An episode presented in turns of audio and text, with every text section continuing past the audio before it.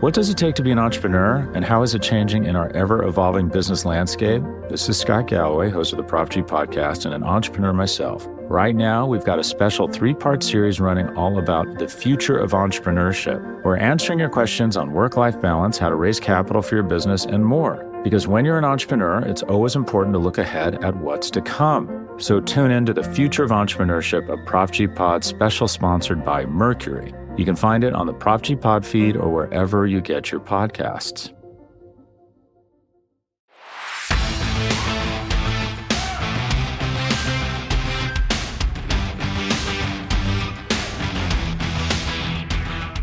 Welcome, everyone, to the Writer's Block Podcast, Season 2, Episode 9. I'm your host, Brandon Loree, and alongside me, I have David Howman and Chris Halling. Normally, we do have our top 10 rankings, or top 5 rankings, rather, that we do each and every week, but we're going to do something different because by the time this episode comes out, it will be in the heat of the trade deadline. There are going to be a ton of teams working on Halloween, uh, which is, I don't know why I enjoy that holiday more than most people as a 27 year old adult, but that's nor here nor there. Uh, they're going to be working hard trying to build rosters, making sure that they're competitive for the final stretch of the season. Will the Cowboys actually do something uh, during this trade deadline. We're going to talk about it. I have my trade guys here. Um, first, I do want to talk about the game on Sunday, get sort of like our overarching big takeaway like we do every week. Chris, I'll start with you. The Cowboys win in another dominating fashion at home, 11 0. Uh, you know since last year at home. I didn't think AT&T Stadium would be a home field advantage, but it's finally turned into that. Uh, they win against the Los Angeles Rams 43 to 20, now making it 13 times in the Mike McCarthy era era that they've won uh, with 40 plus points. So that's pretty impressive. Uh, so what was your biggest takeaway against the Rams and the Cowboys' absolute domination on Sunday? Yeah, yeah. My biggest takeaway was that uh, Mike McCarthy was in his bag offensively. He was really making some good play calls. He was really opening it up uh, more aggressively, giving Dak more more trust for him to be able to make plays himself. And and uh, just to transition into that, Dak looked incredible as well. Dak was making every throw he could. That um one throw he had to Jake Ferguson on the first touchdown was just a beautiful throw. It, it was placed perfectly. It was a tough grab, and uh, Ferguson came down with it, but it was placed just to where he could get it right over the defender. And Dak just looked smooth the whole game. And then and uh, same with CeeDee Lamb. He was. I, I, I mean, like he had his probably one of his best games as a Cowboy. He was um, getting open on routes. He was making good plays. He had he had two touchdowns, and you know it's just nice to see him call for the ball and and uh, back it up. You know he really uh, put his uh, money where his mouth was. So so so yeah. So I'm just uh, really excited that the Cowboys won that game. You know, five and two sounds a lot better than uh, four and three. And so now it's uh, the um, the um, patented it, it, it's um, a Philly week now, and uh, and yeah. So now I'm just uh, moving on to that, and I'm hoping that the Cowboys can uh, get a win.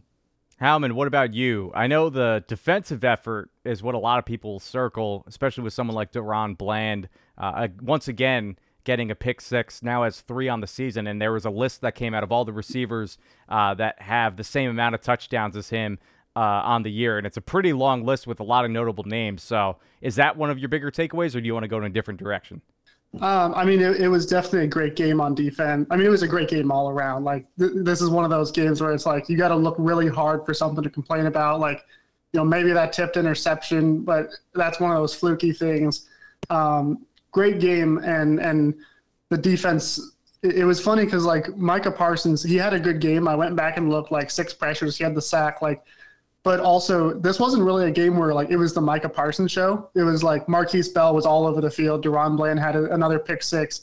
Like they, they were getting good performances from some of the guys that aren't necessarily like the top names that we talk about. And that's really nice to see. That's comforting to see, especially against a Rams offense that has you know, looked good relative to the kind of talent that they had and was kind of one of those teams that could surprise you, could shock you, especially, you know, Matthew Stafford has shown he's he's a good quarterback. Sean McVay is one of the best offensive minds in football. And for them all to kind of collectively step up like that against an offense like this was a big deal. Um, I, I do want to circle back to what Chris was saying though with the offense is like this was every single thing that we wanted to see from the offense. Um, you know, going into the bye week, there were a whole bunch of things that a whole bunch of Cowboys fans had issues with on the offense, like things that they weren't doing well. Um, and it, it, felt like the Cowboys came out and on offense, they just checked off all those boxes. They said, here's what they want. We're going to give it to them. like they, they were using uh, a lot of motion. John Owning, uh, you know, popular Cowboys Twitter guy, uh, he actually posted they they used uh, motion at the snap on 33 total plays, which was about five point ha- five and a half per game. Um, or sorry, that was that was going into the game was five and a half motion plays per game, uh, 33, and then in just this game they had 18 different plays with motion at the snap. So like wow. they significantly ramped that up. They were they were using motion at the snap like at a high rate, especially for them. Um, they had they were number two in among all teams this week in uh, early down pass rate. So they were throwing it down. They were throwing it early in the down, getting Dak Prescott in the rhythm, getting CeeDee Lamb fed properly, and he he had a whole lot of targets and caught like just about every single one of those. He Had a great day. There were deep shots, like you know went went a few went deep a few times to Brandin Cooks. Um, you know, CeeDee Lamb had that one really big uh, catch down the field. And it was just like, it felt like everything that we wanted, we saw. And not only was Mike McCarthy like implementing all that stuff into his game plan, but Dak Prescott was dealing. He looked comfortable. Even the run game looked better. Um, you know, not completely perfect, but Tony Pollard looked more like Tony Pollard. The offensive line was getting some more push in the run game. So that's just really uh, that that's really encouraging, especially because as we saw in the very very beginning of the game, the Rams defense is good. Aaron Donald is still Aaron Donald. They've got some good young pass rushers there. So you know, doing it against this Rams defense, it's not like it's not for nothing. So that that was encouraging to see, and if they can take that momentum and kind of bottle it going into Philly. I mean, I don't want to get ahead of myself and start talking about that game, but oh boy, that that could be fun. Yeah, you, you mentioned the beginning of the game. I missed the first portion of it. I'm happy that I did because when I heard that you know, uh, that the three out of the first five plays went for sacks. I mean, that's not the way you want to start the game, but somehow, some way, the Cowboys overcame that. They ended up scoring a touchdown, like Chris mentioned, that beautiful pass to Jake Ferguson.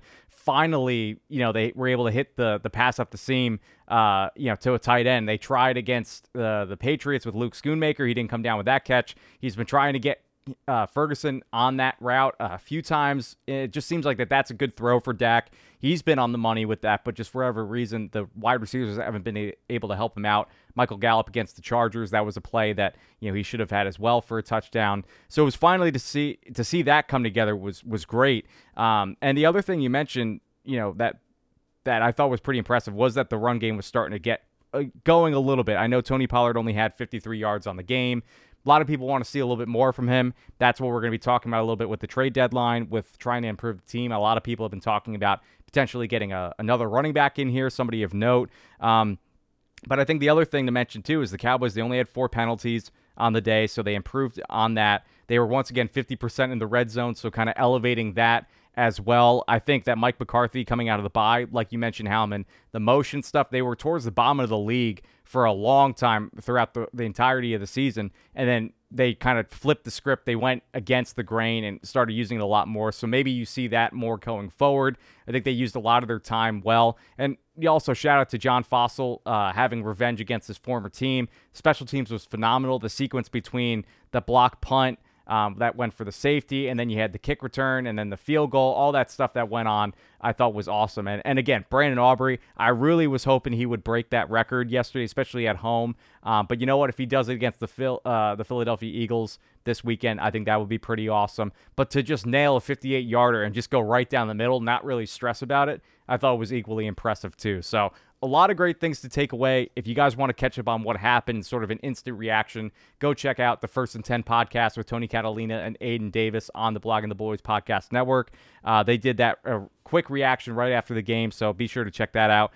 But like I said, we're going to focus on trade deadline talk revolving around the Cowboys, but also I want to hit on the NFC East as well. Because as we're recording this, it's about 7 o'clock Eastern on Monday. So if there are things that happen after this episode comes out, don't get mad at us because we didn't talk about it. It's just because it probably happened after we we hit the end button. So um, I want to start off with sort of a Cowboys rumor mill. Um, Josina Anderson of CBS Sports, she was talking uh, two days ago about how there might have been some movement with the Cowboys on Saturday. Uh, there was a tweet put out by Benjamin Allbright that we'll get to as well. But so there, there has been some whispers of potential movement with the Cowboys We know that Jerry Jones talked earlier in the week and leading up to game day saying that, you know, there isn't really going to be too much movement. He's kind of talking out of both sides of his mouth, kind of leaving the door open one way or another, which I always love because then that just means all options are on the table and nothing's really uh, finalized. But I know he came out and said that they're not really going to be focused on doing anything.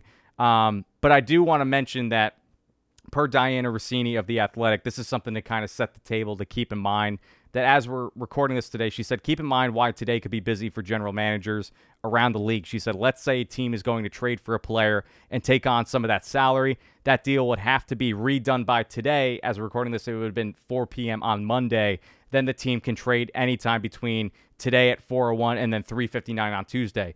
So that transitions into what we saw happen where Leonard Williams was getting sent to the Seahawks for a 2024 second round pick and a 2025 fifth round pick. I'm sure that that deal was renegotiated potentially with regards to taking on the salary. Um, instant reaction for you, Howman, on Leonard Williams now leaving the NFC East but going to the Seahawks, which the Cowboys play the week after Thanksgiving uh, with that game. And they're still going to have to face them. But again, now the Cowboys are going to be playing a Giants team where it's one less pass rusher they have to face. Yeah, I mean, I think it's it's a great move for Seattle. They're kind of in a spot where, you know, they they've been winning a lot, but they also know their schedule's about to get a whole lot harder. But they've also seen the 49ers drop three straight, and they're like, hey, we might actually be able to win this division. So it makes sense for them to go out and bolster that defense. Um, as far as like you know the cowboys still have to face him so it, it they don't really luck out there unfortunately like it, it's nice that he gets out of the division and now they don't have to worry about seeing him two times every single year but they're still going to see him twice this year. They're, they still have to face Seattle. So, um, yeah, it's it's. I think it's a good move for them, but I don't know if it necessarily moves the needle as far as that matchup with the Cowboys goes.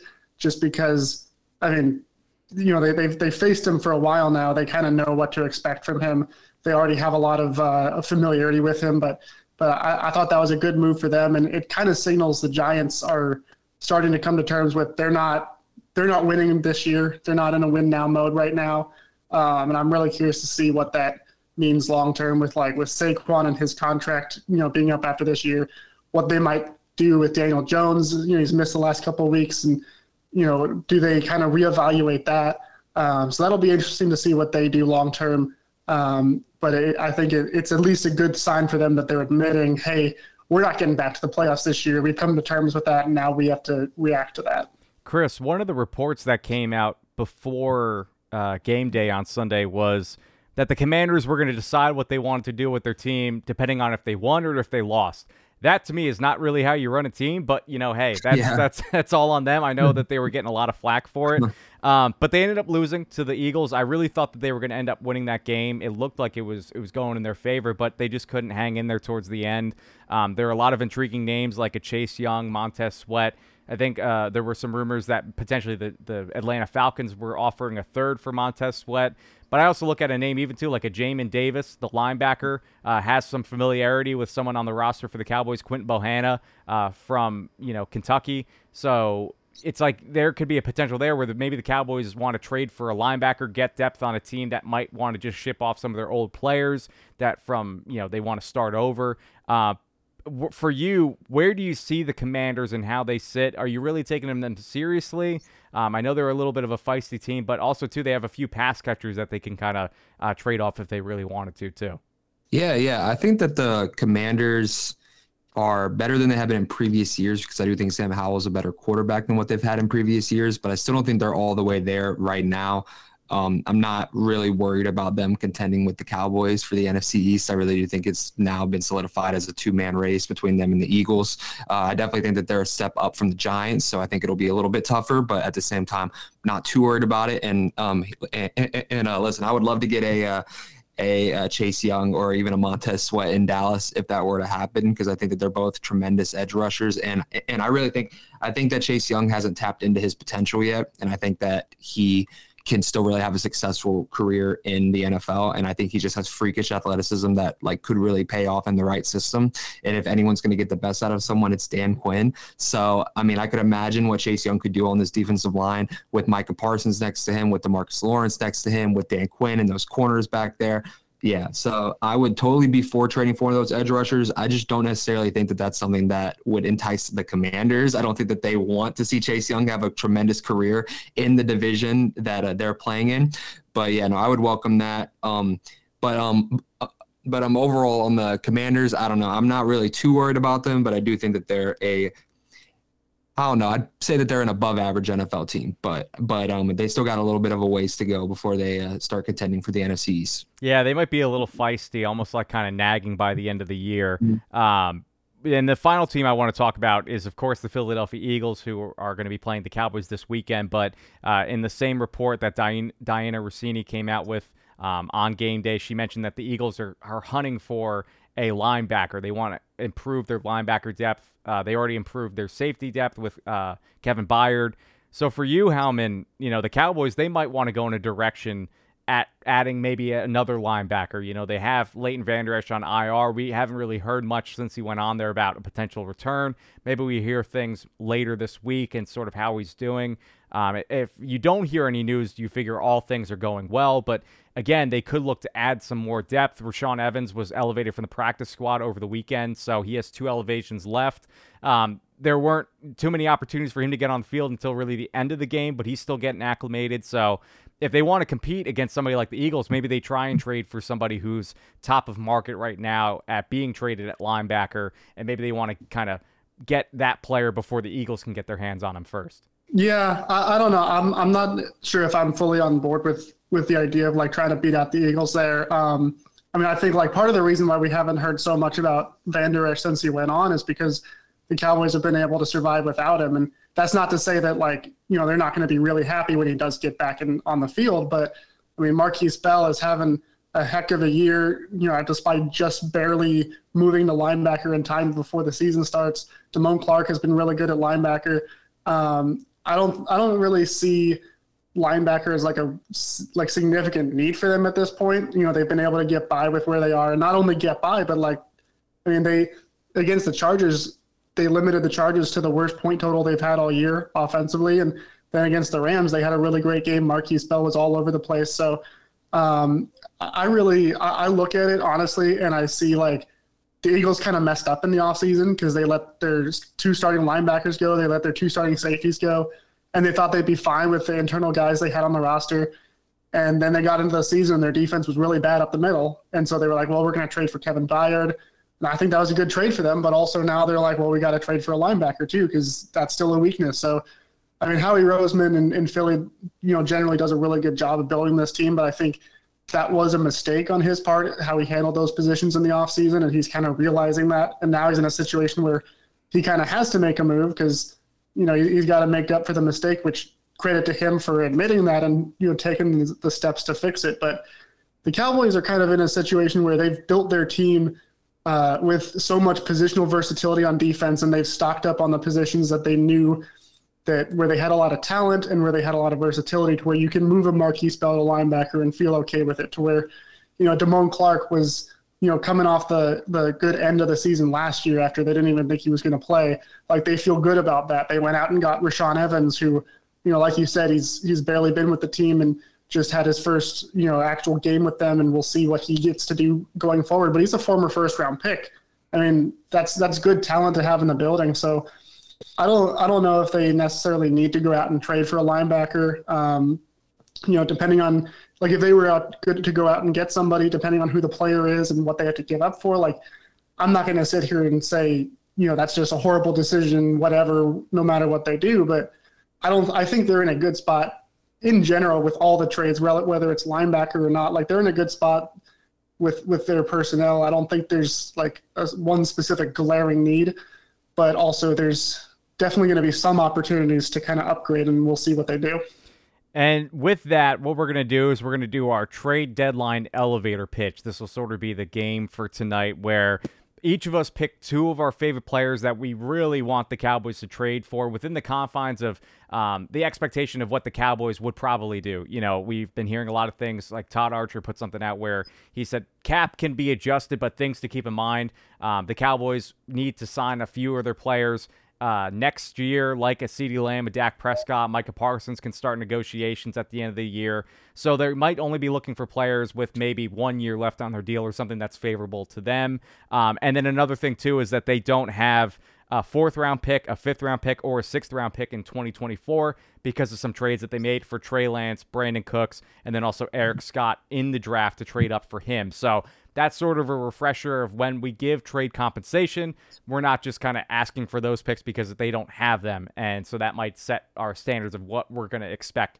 for the Cowboys. So, with that said, I turn the card over to uh, Chris. Uh, each of us will actually be almost like Adam Schefter, where we're going to be looking while the other person's talking to make sure we're not missing any breaking news here. So it's nothing rude to you, Chris. If both Howman and I are looking down, we're very interested in what you have to say. Just we're going to try and keep up with the news cycle here. But who's your first player that you would wish Jerry Jones and the Cowboys trade for?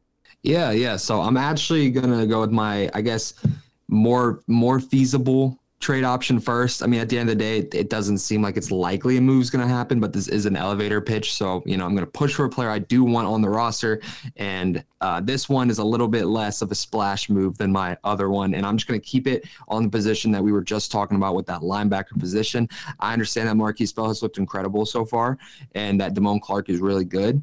But you know, we are you know one injury away from then again being you know really thin at linebacker. And I'm not saying that that um that that uh, that's likely to happen, and I'm not wishing for that to happen. But I just want the Cowboys to be prepared in a situation where they're heading into a playoff game and and they're suddenly really thin at the linebacker position. And one linebacker who I think would fit with what the Cowboys are looking for and and what need they could fill right now is uh, Broncos linebacker uh, Josey Jewell. I had uh, mentioned him actually a couple weeks ago on this podcast, um, and um, he's uh, 29 years old. His uh, um, his salary comes to an end um, at the end of the season, and um, he will be an unrestricted free agent. And he's just a really good, solid, sound linebacker. He has uh, 48 total tackles this year, and he had 128 last year throughout the whole season. And he's just a really good uh, run stopper. He's good in coverage, and like he just to me would kind of fill that role of Leighton Vander Esch if he can't play. And um, I just think he would be kind of a good little you know like plugging guy in certain situations. And I think that it, it would give you more flexibility of what you could do with a Bell and like where you could roam him roam him around the field, what you could do with Clark. And I think it's something that could be good even for for more than just this year because Jewell could be a guy who fits so well in this Dan Quinn system. Maybe Dan Quinn could bring him back on kind of like a cheaper deal, like like like he did with so many other players as well. And uh, you know, I, I, I mean I love Leighton Vander Esch just as much as anyone. I have his jersey actually in my closet right now. I'm a huge Leighton Vander Esch guy, but I have to admit that his um, injury history is concerning, and you know, just for his own health, we have to think about the future. You know, and and um, if he comes back, how effective will he be? And um, I, I, feel like Ju- and um, I feel like Jewell could be a guy who comes in and uh, could be kind of like a Leighton Vander Esch, even as far as next season as well. So I think that I, I, I think that that's a guy who could um, contribute to the Cowboys right now, but he could also contribute in uh, the following years as well. Yeah, I think that's a great option because of what you mentioned with the injury history with Leighton Vander Esch. You're looking out for the player long term and just his own personal health. I mean, who knows what Leighton Vander Esch is thinking right now as he's sitting on IR.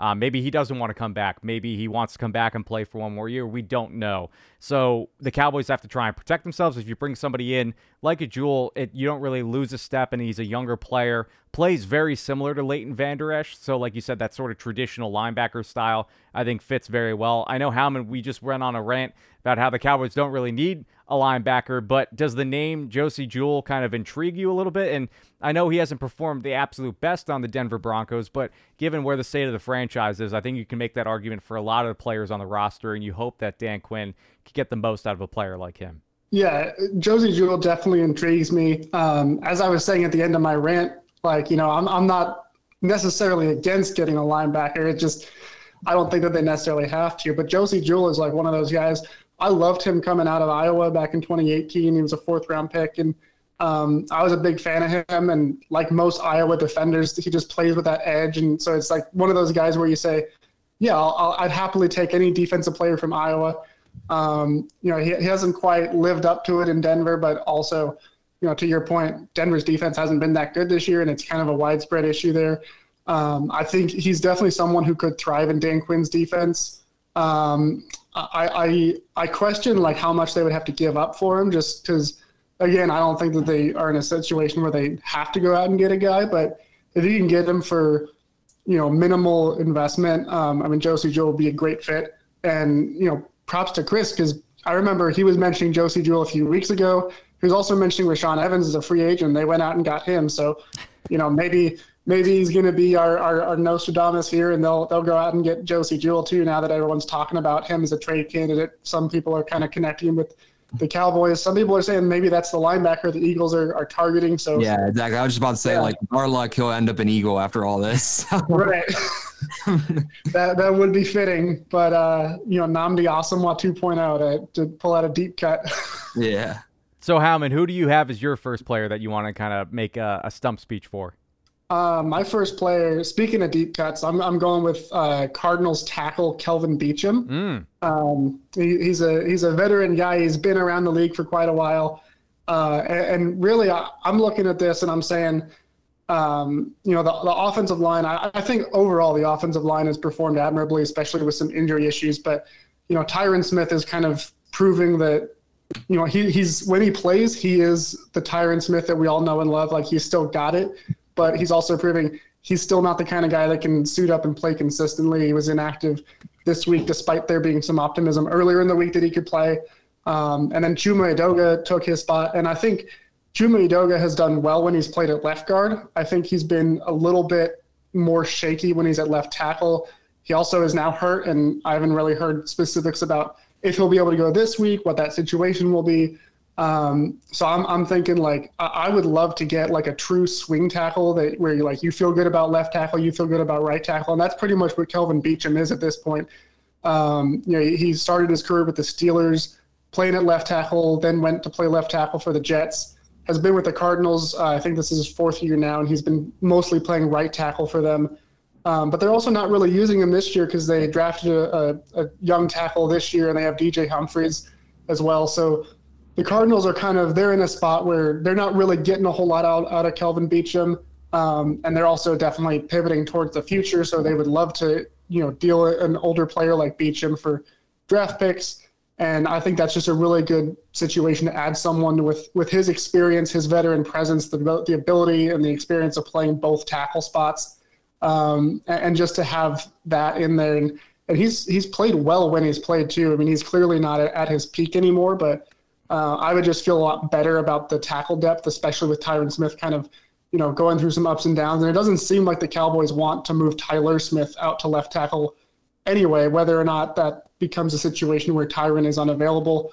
So to have someone like Beachum, I would feel very comfortable with him on there. Chris, I like the idea of adding a veteran offensive lineman to the mix because the Cowboys do have a lot of young guys that they're trying to develop and build. But, um, you know, given the state of where Tyron Smith is at, I know I think RJ put out something where all the games that Tyron has missed or how many games he's played throughout the season. He's already at that three game mark that a lot of people have kind of come to expect over the past few years for him to miss. So if he misses any more time, I think you know with the way that the Cowboys are moving, you you can't really afford to lose somebody like Tyron Smith for a long period of time and not really have a plan in place. We've seen Edoga kind of come in, but of course with Edoga being injured yesterday, uh, doesn't seem like he's in a walking boot with his ankle injury. But again, you don't know how that can linger. If it is a high ankle sprain, those things can kind of take some time. Um, and I know Jane Slater uh, before the game caught up with Tyron Smith and it looked like it was a last minute inactives to the list. He said he wanted to play, but trainers and team doctors didn't think it was a good enough, uh, a good idea um, following the next thing or didn't want to re aggravate it. So at least that's promising that he wanted to go. He felt good enough to go, but the doctors didn't feel comfortable. So we can come to expect it's a minimum three game uh, absence for Tyron Smith. But when you have somebody like Beachum in there, you don't have to reshuffle things around. And if he's better than Edoga, probably makes you feel a little bit better about your offensive line. Yeah, yeah. I mean, it definitely does. Um, I'm uh, very okay with adding some offensive line depth. I'll still stand by this that I think the Cowboys should have uh, went O line in the second round instead of uh, Luke Schoonmaker, especially with the way uh, Jake Ferguson is playing. I think Ferguson like looks really good when he's given those opportunities. He, he looks athletic and sound.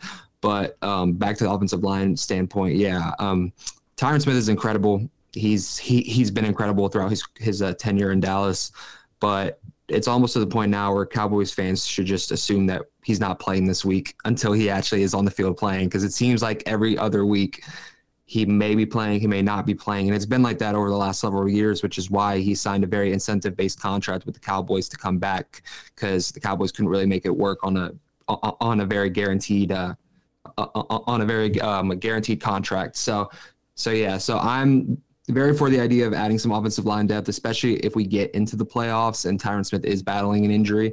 Then you know I feel like in the playoffs against that Seattle defensive line, against that Philly defensive line, even if we go up against like the Lions or the Seahawks, you know, like they also have pretty good front sevens as well. So so I think that that offensive line will have to be shored up. So so yeah, so we gotta hope that um, Tyron Smith can stay healthy. But if he can't stay healthy, it would be good to add a veteran uh, tackle to uh, fill in the need for sure. I don't know why what does it take to be an entrepreneur, and how is it changing in our ever evolving business landscape? This is Scott Galloway, host of the Prop G podcast, and an entrepreneur myself. Right now, we've got a special three part series running all about the future of entrepreneurship. We're answering your questions on work life balance, how to raise capital for your business, and more. Because when you're an entrepreneur, it's always important to look ahead at what's to come. So tune in to the future of entrepreneurship, a Prop G pod special sponsored by Mercury. You can find it on the Prop G Pod feed or wherever you get your podcasts. Luke Schoonmaker is catching a stray here because so far uh, one reception has gone for a touchdown and the other one has gone for uh, seven yards uh, or 14 yeah. yards rather, so or 13. So I mean, I think he's done pretty well for himself. Uh, he either catches first downs or touchdowns. So uh, no, I, I agree that you know a lot of people will look at the Osiris Torrence you know, uh, legacy. I was about to say I would have much rather had Osiris. Yeah, and, and, um, and, yeah, and see where that goes throughout his career and compare it to Luke mm-hmm. Schoonmaker. So I definitely can see that. Um, we were talking about line. it's worth it's worth mentioning Osiris Torrence zero first downs, zero, yeah. zero, zero touchdowns. Yeah, yeah, exactly. No, that's that's a great point. Uh, good job by you. Um, the one player I want to talk about, I've mentioned this before. If you've seen any of the stuff on Twitter, um, I think Frankie Luvu would be a great addition for the Cowboys, and not so much linebacker because I think to your point, Howman, like they have some pretty solid depth as it stands right now. Um, you hope that Leighton Vander Esch can come back healthy, and you know between him, Clark, uh, Markquese Bell has been phenomenal um, for, since his transition. It's only been 62 days he's played linebacker, and he's done really, really well for him for himself. So I think when you have a player like Luvu come in, he's not the absolute best linebacker in the world, but I think he's sort of like a Micah Parsons 2.0. The way that, that they've used him in Carolina is sort of this chess piece all over the defense. There was a video um, that I posted uh, when I was talking about two linebackers potentially the Cowboys could go after when Leighton Vander Esch went down. It was him and Azeez Al-Shaair. I think Luvu, there was a snap where he lined up over the center, similar to how Micah Parsons would line up in Dallas, and he actually got a sack on the play against the Saints. So they use him in a variety of ways. Uh, 2022 was his best year where he had over 100 tackles, 19 tackles for loss, 9 QB hits, and 7 sacks. Right now, I believe he has 5 sacks on the year. Um, he's the uh, PFF's uh, highest graded pressure um, guy for linebackers at 91.1 um, for minimum 20% of snaps for all linebackers. Uh, he has a missed tackle rate of about 18.3%, so that's a little high for linebackers. I think a lot of that has to do with sort of the tenacity that he plays with, um, sort of just a loose cannon all over the field. But he does have 21 stops on the year, which is 26 for his position. But for context, Markquese Bell has 16 on the year, and how well he's played. I think, again, he's shown enough flashes at linebacker to where you could use him as a linebacker and feel good about him in run defense and pass defense. But for me, it would be an opportunity to give Micah Parsons a rest, especially with what we saw last year, which down the stretch, Micah Parsons really slowed down. I think you started to see him get banged up a little bit. Um, the Cowboys were still playing Micah Parsons into the fourth quarter on Sunday. So if you want to alleviate that and you still want that sort of presence of sort of this chess piece you can move all over as a hybrid linebacker defensive end, why not add a second one? I think you could probably get him for maybe a 2025 fourth round pick because the Cowboys don't really have anything to play with. And that's the tough part, I think, for Dallas right now. And we can get to this a little later is that it's either going to be a really premium pick they're going to have to give up for a guy or it's going to be a back end of the draft. And maybe you can hope that a comp pick can kind of come your way um, to kind of alleviate what you would be giving up. But there's sort of in no man's land right now with not having a fourth, fifth, or sixth round pick in the 2024 draft. But if they give up a 2025 fourth, we've seen that they've had success in the draft in the past. You nail it this year coming up, and then maybe 2025 doesn't really matter too much. Um, and then you have a rental player that you can hope pushes you into a Super Bowl run. So, have any of you guys? I'll start with you, Chris. Have you seen anything of Frankie Luvu or heard the name? I know the Cowboys are going to be playing the Panthers in a few weeks, so maybe you get a little insider intel uh, on the team, you know, before you get to play him. Um, but what have you seen from him, and how do you think he would fit for the Cowboys? Yeah, yeah, I think that Luvu would would uh, be a great fit. You know, I've lived in North Carolina for the majority of my life, so I've seen a that lot of right. Panthers Yeah, you're football. right. Yeah, uh-huh. I've seen a lot of Panthers football. Um, prior to me having enough money to afford Sunday ticket, I would watch a lot of the Carolina Panthers games on my uh, local channel, and um, Luvu always kind of jumped off the screen for me.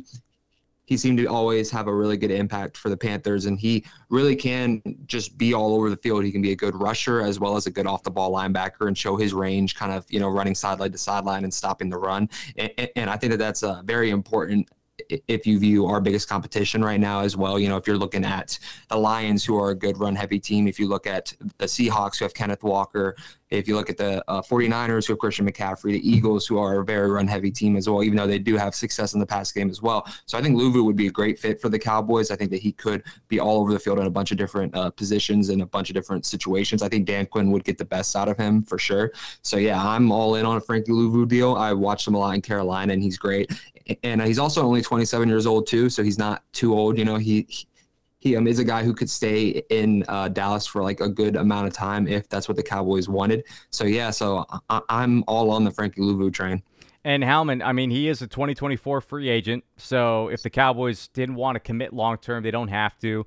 And what if I told you you can get a second Micah Parsons for a $2.6 million base salary? And of course, maybe the Panthers will eat a little bit of that as well. Does that intrigue you at all to have a second Micah Parsons on the team? You know, let it never be said that you're not a good salesman because that's that's a really good way to spin it. Um, no, I'm I'm very familiar with Frankie Luvu uh, as an Arizona State alum. He played at Washington State, so I remember facing him pretty often. He was a he was like a wrecking ball for those Washington State defenses. He had six and a half sacks his final year there. I was like shocked when he went undrafted because he was one of those guys that, you know, wherever you line him up, line him up, he's going to make a play. And it was kind of cool to see him really come into his own with the Panthers. And uh, you know, he, he's definitely one of those guys that like he, like Dan Quinn would just be thrilled to have him because you can use him in so many different ways. Um, and, and so like Cause similar to like Josey Jewell, like for me, it really comes down to the price. Like, how much are you giving up for him? Especially because, uh, you know, because of the contract situation. So it might not even be a long-term investment. It might just kind of be a one-year rental for for this for for this year's team. So, I mean, I, am definitely not opposed to it. Um, Frankie Luvu is a really good player, but I also do kind of wonder if Carolina wants to get rid of him. Um, maybe they they're going to try to re-sign him. Maybe they see the same value that we see in him and say like, hey you know, we we just won our first game. Like momentum's heading in the right direction, and like we want to keep this defense together because they do have a pretty good defense. They've got some real dudes on that side of the ball. So um, I don't even know if, if necessarily he would be available, but uh, if they were able to get him for you know a late pick or, or pick from a year from now, like I'm not going to be upset about it. I would love to see him in, in this Dan Quinn defense. And also playing to the crowd as well. Uh, he was also quoted of being a Taylor Swift fan in a YouTube video that I saw on Carolina Panthers YouTube. So I think that also makes you kind of fall in love with him a little bit more, right? I just changed my mind. I think we should trade a first round pick for him. I also just changed my mind as well. I may be off the uh, hype train for Luvu now. it has the reverse effect. So yeah, yeah. Let, let, it be known that he's a Taylor Swift fan, and uh, do that with what you will.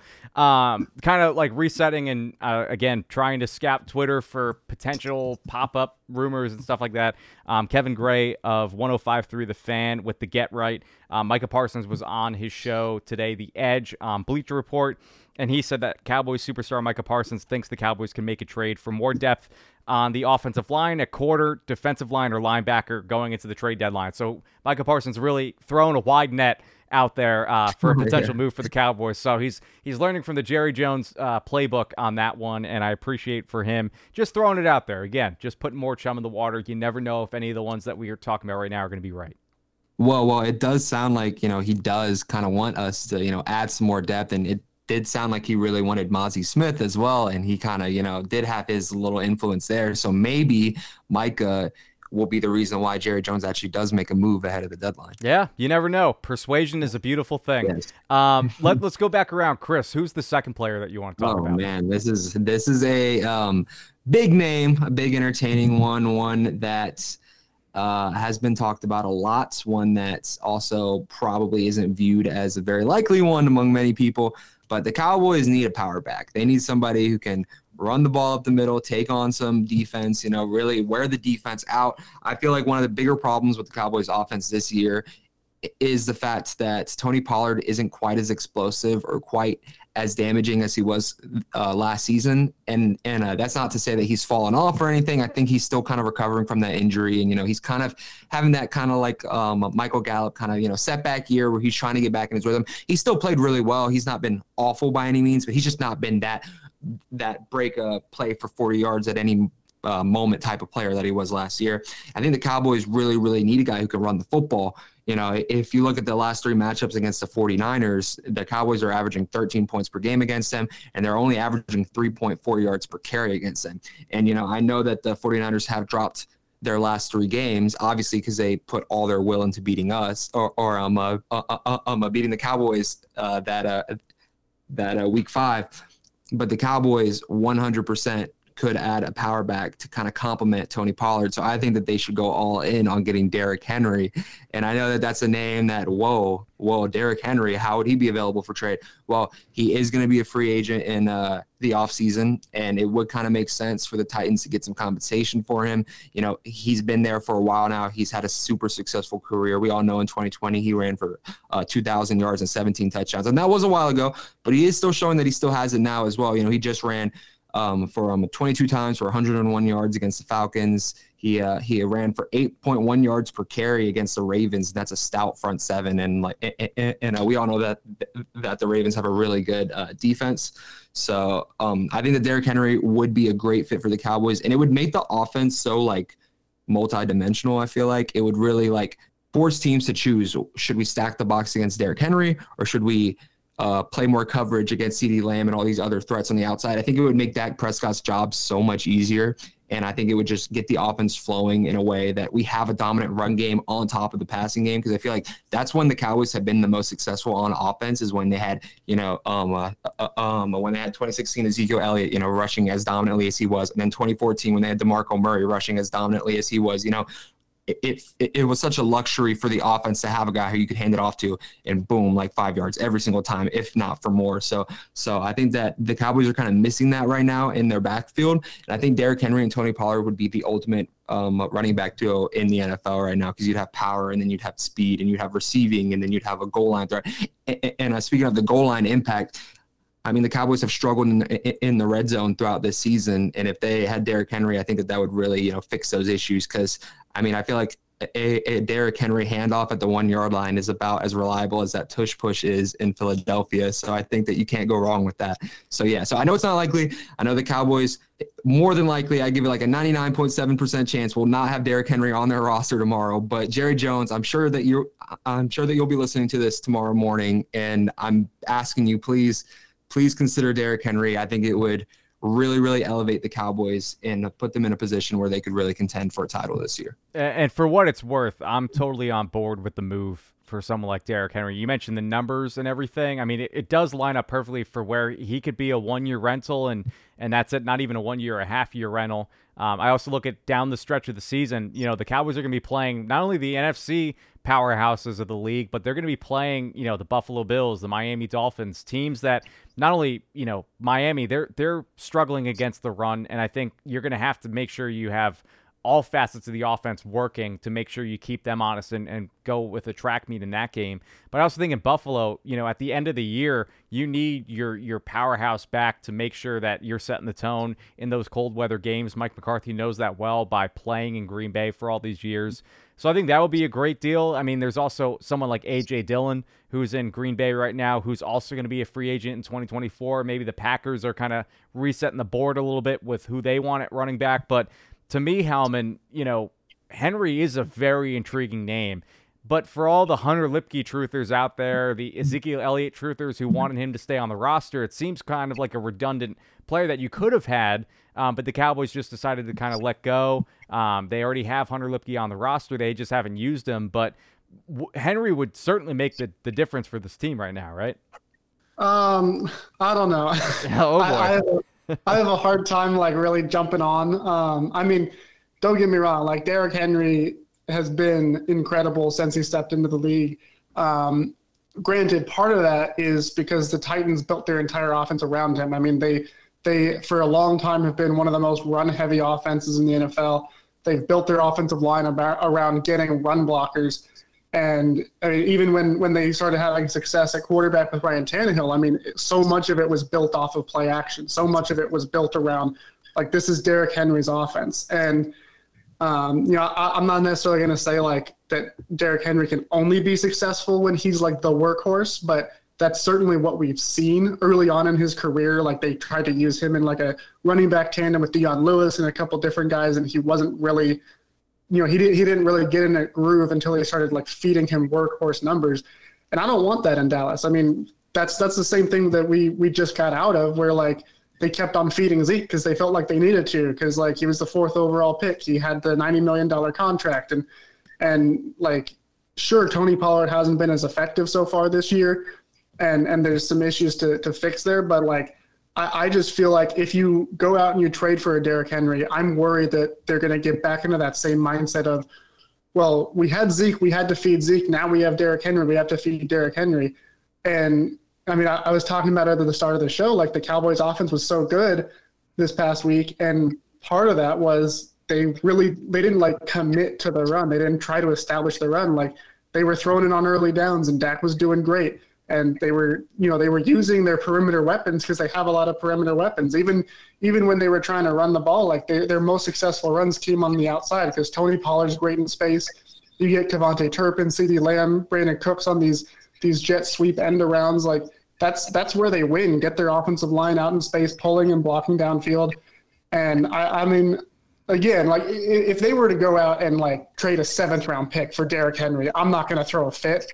But I also I, feel pretty confident that that that's not going to happen. I think it would probably take a a pretty penny to get Derrick Henry out of there. Um, and also, like we're, like we were talking at the beginning too about kind of a lot of deals needing to be restructured by today um, Adam Schefter tweeted out at like uh, at 3:27 p.m. Uh, Central Time because I'm on Central Time, like you know, like like the Dallas Cowboys, not throwing shade to the East Coast people. but he said any long shot chance the potential Derrick Henry deal diminished at 4 p.m. today when the deadline passed for him to restructure his contract. Uh, he has five and a half mil left on his deal, so. Um, you know, it, part of it is like he, you know, the appeal. I get the appeal of like the the contract situation ending soon, but also that's a big chunk of money to take on, especially if he's not going to be your bell cow guy coming in, which is not what I want. I, I don't think that anyone wants Henry to come in and be getting 25 carries a game.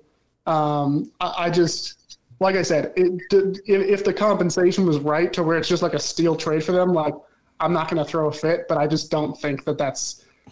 I, I see it as kind of going back to the situation we just got out of with Ezekiel Elliott. Yeah. Can we at least acknowledge? I'm sorry, Brandon. Can, can uh, we at least acknowledge that Derrick Henry right now is not the same as the Ezekiel Elliott of last season? And I'm not trying to, you know, you know, drag Ezekiel Elliott. I love Ezekiel Elliott. I'm a huge fan of him, but you know, he averaged 3.8 yards per carry for the Cowboys last season. He was kind of at the end of his, you know, stay with us, obviously, since um, um since the Cowboys kind of parted ways with him. So I don't really view it as much as it's just a repeat of Ezekiel Elliott.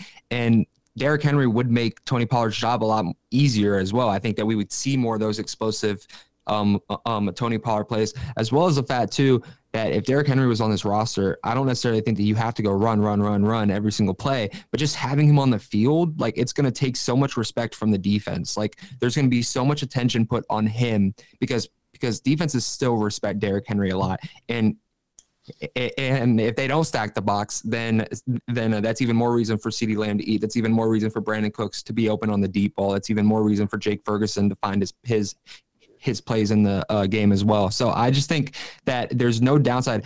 I mean, like if you look at not the money and you look at not the compensation that we'd have to give up, you can't sit here and say that the Cowboys wouldn't be a better team right now if they had Derrick Henry on their roster.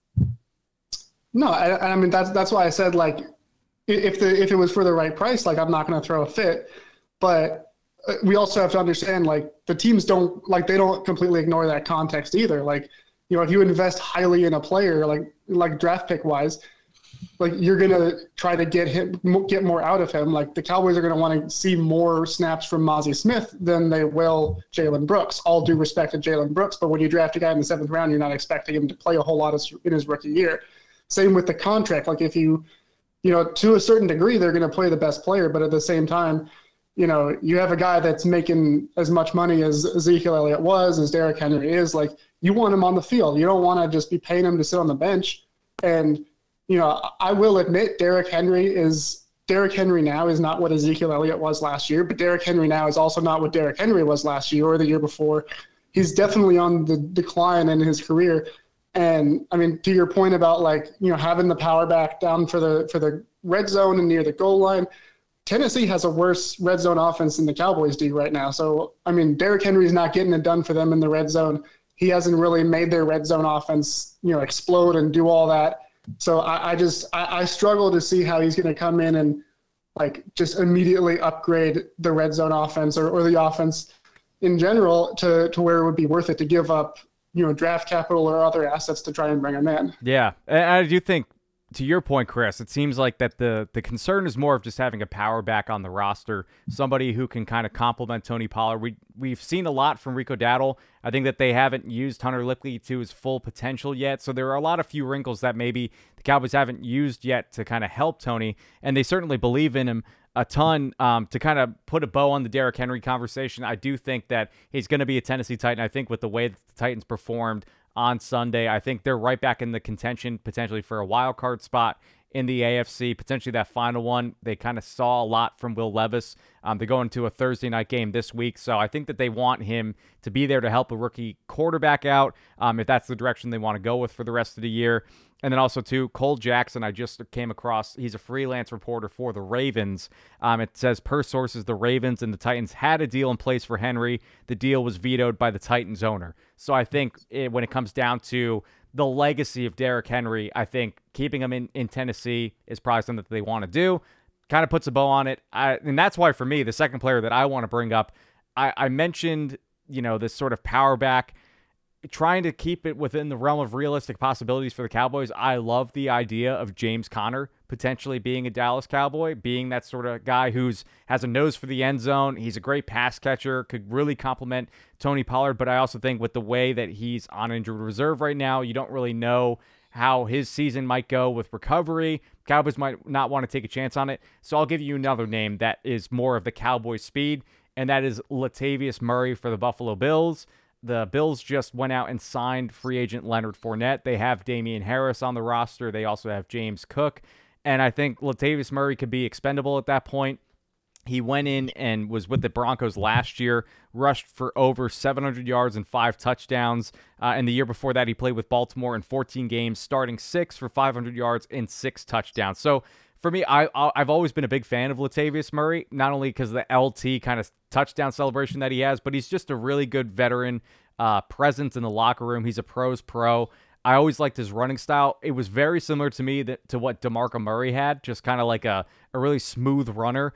Um, to me, I just like the fact that he is a more goal line back. Really, like when you ask him to get into the end zone, he usually gets in without any problems. He's a bigger guy. So I think, again, when you're looking for a compliment back to a Tony Pollard, you might be able to get him. Honestly, I think that the Bills, if anything, will release him and you could potentially just sign him. You don't really have to trade anything for him, but if you really wanted to, you could throw a seventh round pick uh, to the Buffalo Bills. Maybe you get a sixth back. I don't know. I, I probably not, but I'm just saying you could probably get him for dirt cheap, and he could kind of fit right into where he can also bring leadership to the locker room, kind of help a guy like Deuce Vaughn maybe uh, with any questions that he has, or Malik Davis, or you know Rico Dowdle, or just being a veteran guy, a veteran leader in the locker room that they might be missing with somebody with Ezekiel Elliott not being there. I wanted to put Ezekiel Elliott on this list and that the Cowboys trade for him to the from the Patriots and get him back, but I just think you're opening up Pandora's box with that and with the narrative. I don't think you need the distraction right now.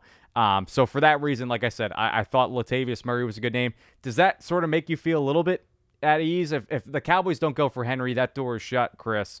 Does Latavius Murray kind of make you feel a little bit better that they got somebody else in the building?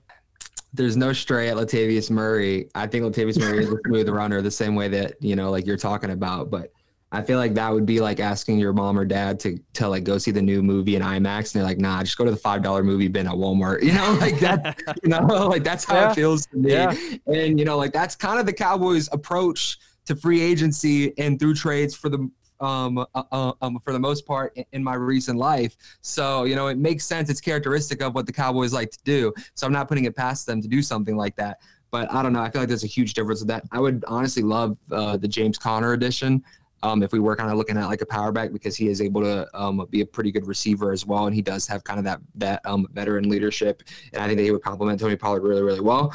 But yeah, I, am not against the whole Latavius Murray. Like I wouldn't be mad at it. I could see the pros to it, but um, it would definitely not get me as riled up as a Derrick Henry trade would. Howman, what about for you? You know, I'll, I'll stick with the metaphor that, that Chris gave, but like kind of tweak it a little bit. That's like saying like I wanted to go see like the big new blockbuster in IMAX, and instead your parents say we'll go to like the five dollar movie bin.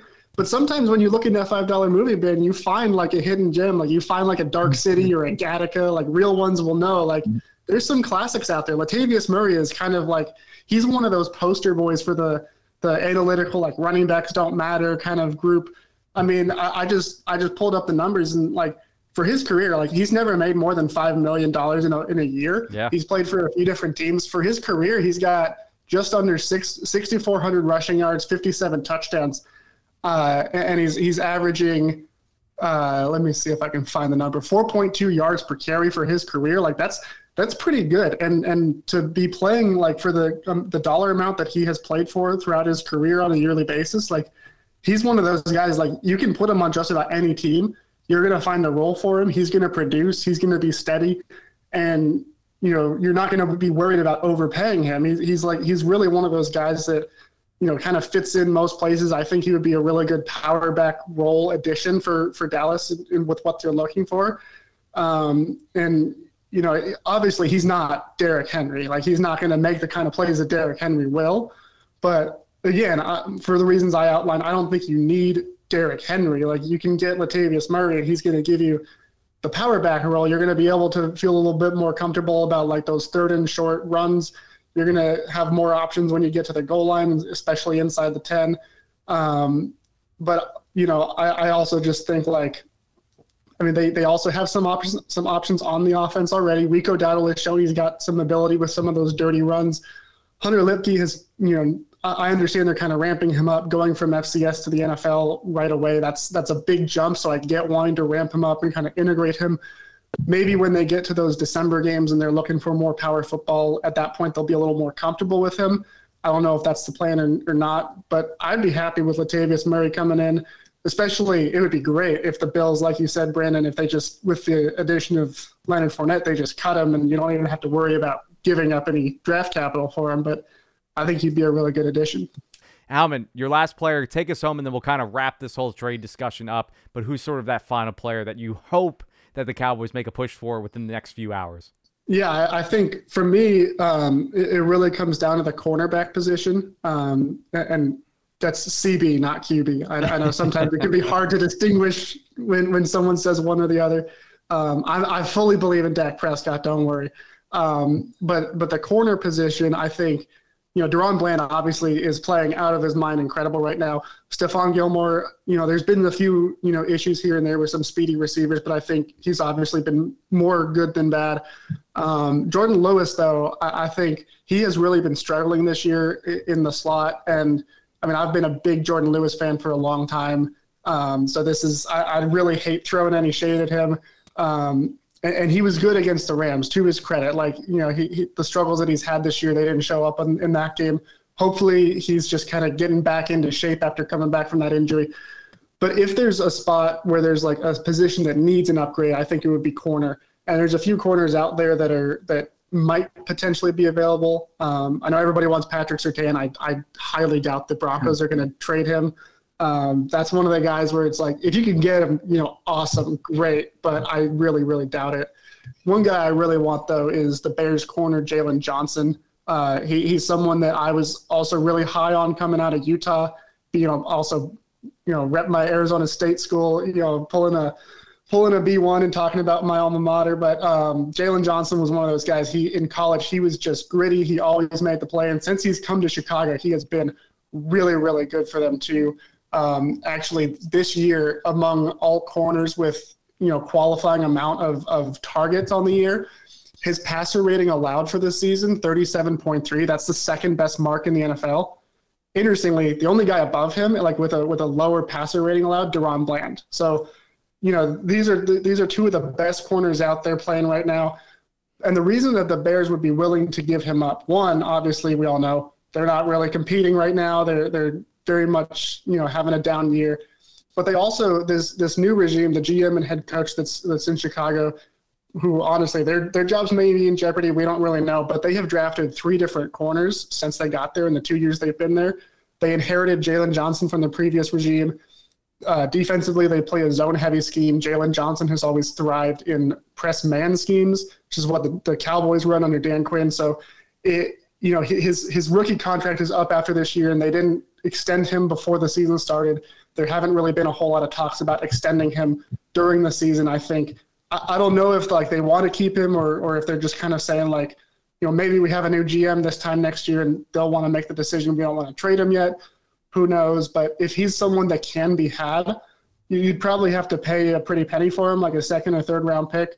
Um, but I think he's definitely someone who's worth it. He brings that extra level of, of coverage, and you can move Bland back into the slot, and you have him in the slot, and he's playing out of his mind. You get Jaylon Johnson, who's playing like one of the best corners in the NFL, and then obviously Stephon Gilmore. Everyone knows what he can do, but I think, uh, you know, if you if you obviously it would involve benching Jourdan Lewis, but he also brings that veteran leadership, and, and you went into this season thinking he was going to be on the bench for most of the year anyway. Um, so he kind of gets back to that expected role. I, I, think that just gives you one extra level, just fortifies this secondary. Uh, they're already playing so well, but bringing in and upgrading it like that, I think, would just take this defense to the next level. And since the Cowboys have been saying, you know, we, we're a defense first team, like we want to rely on our defense, like you know, go out and, and get a premium player at one of the best positions. Yeah, I mean, Chris, to to Howman's point, the lineup of you know Bland back in the slot, Stephon Gilmore on the outside, and then Jaylon Johnson on the outside. And I don't know if you mentioned it when you were talking, but I alluded to it earlier. The Benjamin Allbright tweet where he was asked about Jaylon Johnson, and uh, somebody mentioned that San Francisco was kind of poking around, and then Benjamin Allbright uh, threw out that the Bills and Dallas were two teams that were kind of floating around with that name as well too. So um, take that with what you will, everybody that's listening with with Ben Allbright and, and what he has to say. Um, but for for you, Chris, I mean that lineup sounds really good. You know, you keep Bland back in the slot where he's been really, really, really good over the course of his career, but he's been good on the outside. Um, it puts Jourdan Lewis on the bench, but in reality, I mean the Cowboys couldn't have enough corners last year to be healthy down the stretch, and to have that type of depth one through four sounds pretty appealing.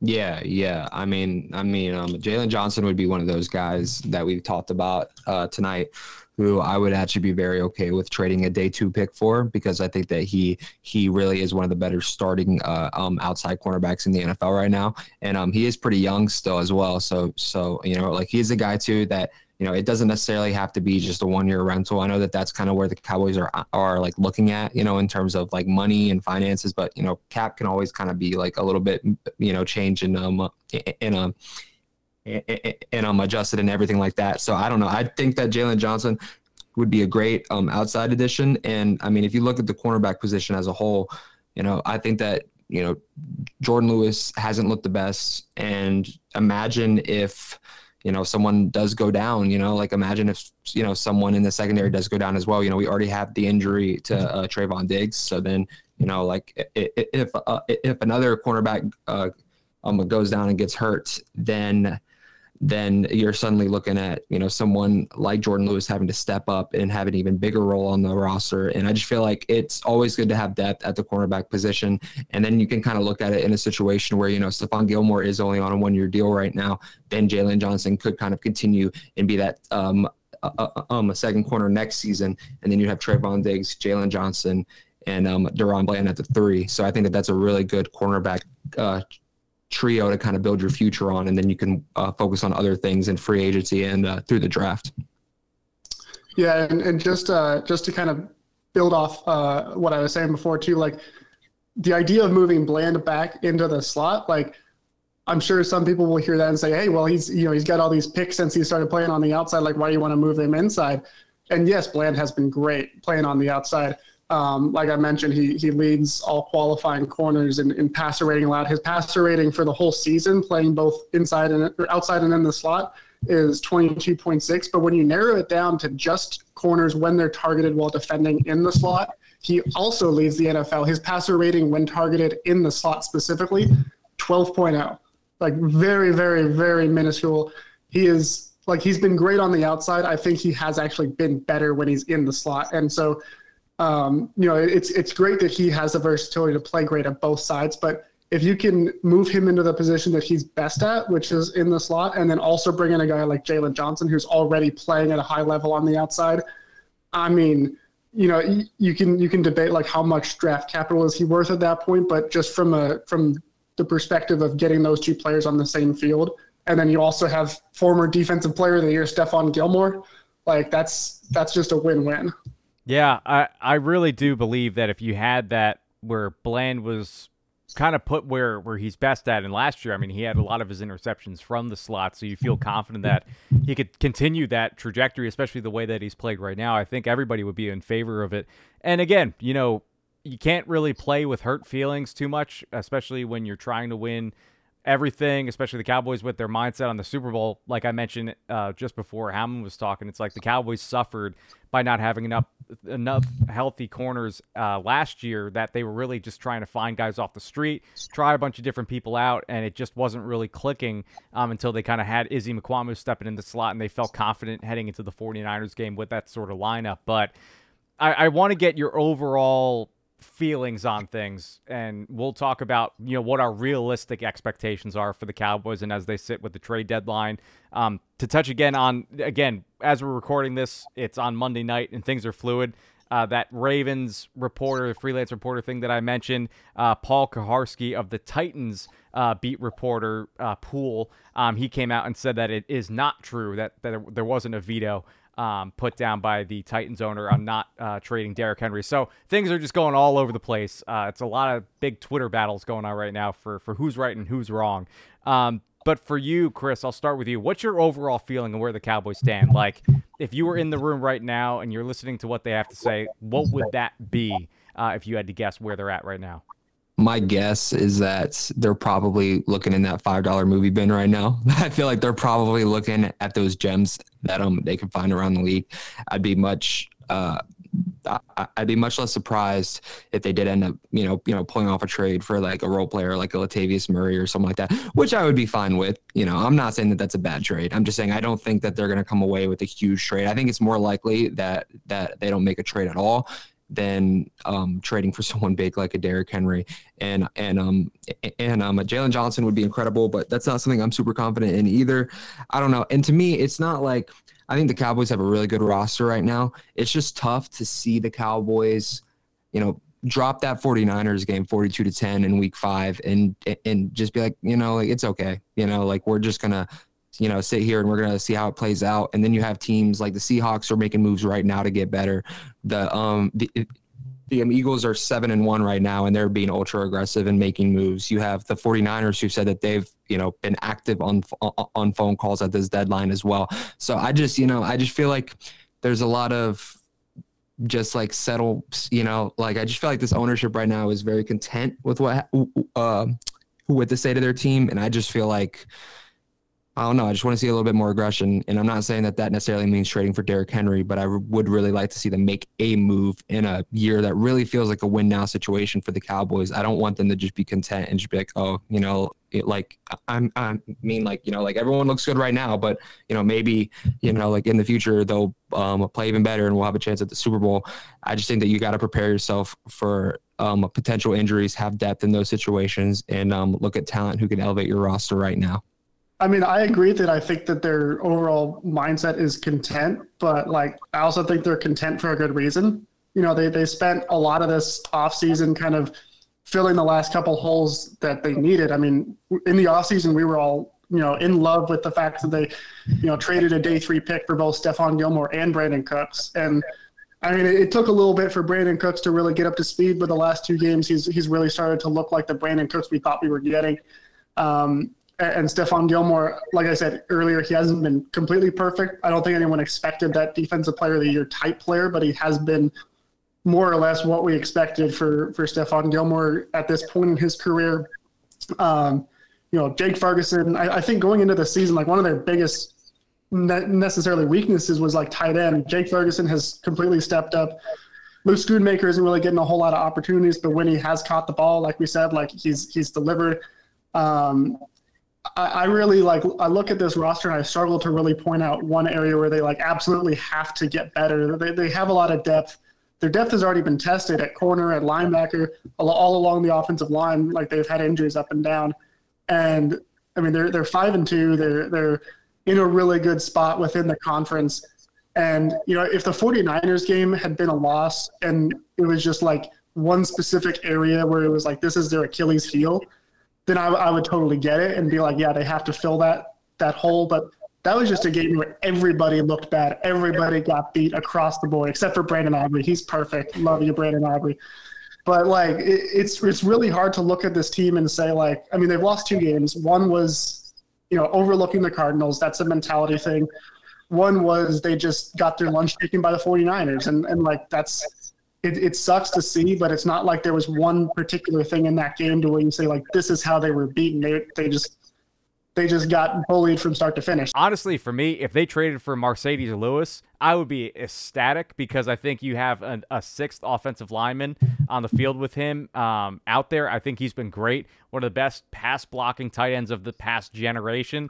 Um, shout out to him and, and his career and what he's done. And he's, again, on the Bears team where that isn't really contributing, not really doing much. Um, I think you get him over, and he's played really well, um, you know, dating back to his time in Green Bay and then also with Jacksonville. So I think that would be a great move, and it would actually help the Cowboys in run blocking with their tight ends. But again, every time I looked at a position of need, maybe back off, backup offensive lineman – well, they also have Asim Richards and TJ Bass, guys, when called upon, have performed decently okay.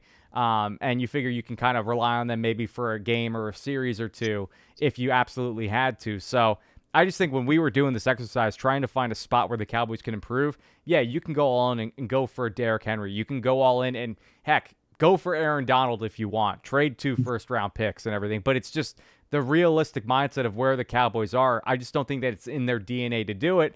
And we'll see, you know, if, if it hurts them at the end of the year and you say, well, man, they could have really gotten X player, uh, you know, for, for this price and all that. Um, I just think that they have a great roster right now as it stands. I saw a lot of positive things and where the offense improved on Sunday against the Rams, where it gives me confidence that if the defense keeps performing at the level that they have been, you mentioned the flukes against the 49ers and the Cardinals, I think both of those games, the defense played really well. The offense just didn't meet that expectation. If the offense can play like they did on Sunday, Mike McCarthy kind of found out some some things to straighten out over the bye week, this team could be very dangerous. And I think that you don't really need to add anybody because you have all these pieces in place, and then you're really firing on all cylinders moving forward. Oh, yeah, I agree with you.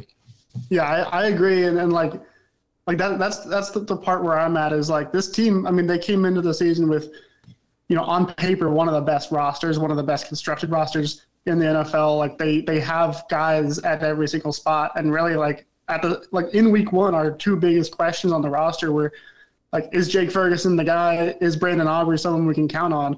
Both of them have really performed well. So it's like, I mean, what's the like glaring hole? Like the Eagles went out and got a safety because they had a glaring hole at safety. They're trying to get a linebacker because they have a glaring hole at linebacker. Like other than that, like you know, they also have a really good roster, but I don't see like an Achilles heel of this team aside from just you know the the mental aspect of it is like not overlooking an opponent or or you know getting too excited and you come out and and you know play undisciplined and get a bunch of penalties and there's no trade that's going to fix that part.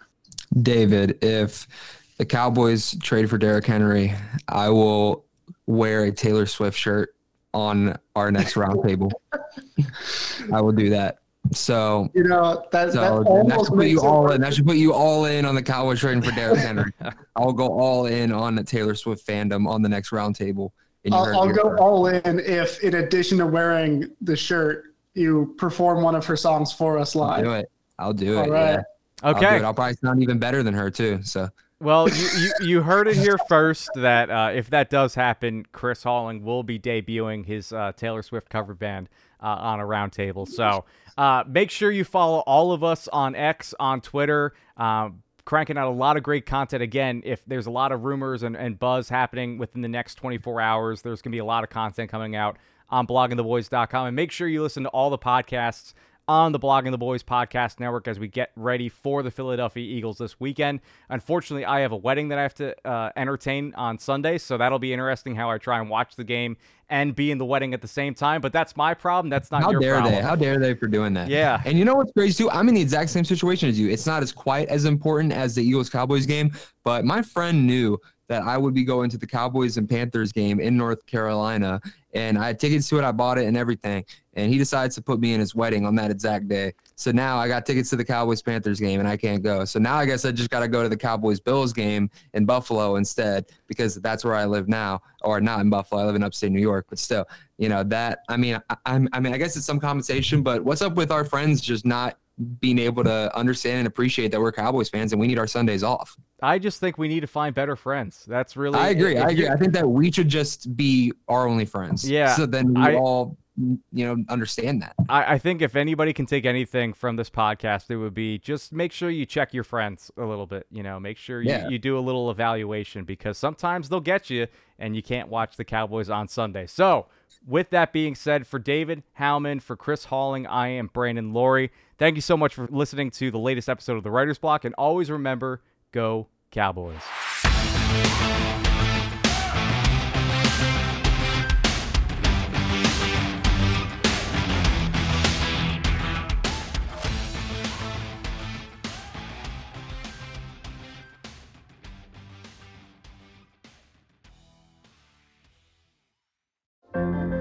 What does it take to be an entrepreneur, and how is it changing in our ever evolving business landscape? This is Scott Galloway, host of the Prop G podcast, and an entrepreneur myself. Right now, we've got a special three part series running all about the future of entrepreneurship. We're answering your questions on work life balance, how to raise capital for your business, and more. Because when you're an entrepreneur, it's always important to look ahead at what's to come. So tune in to the future of entrepreneurship, a Prop G pod special sponsored by Mercury. You can find it on the Prop G Pod feed or wherever you get your podcasts.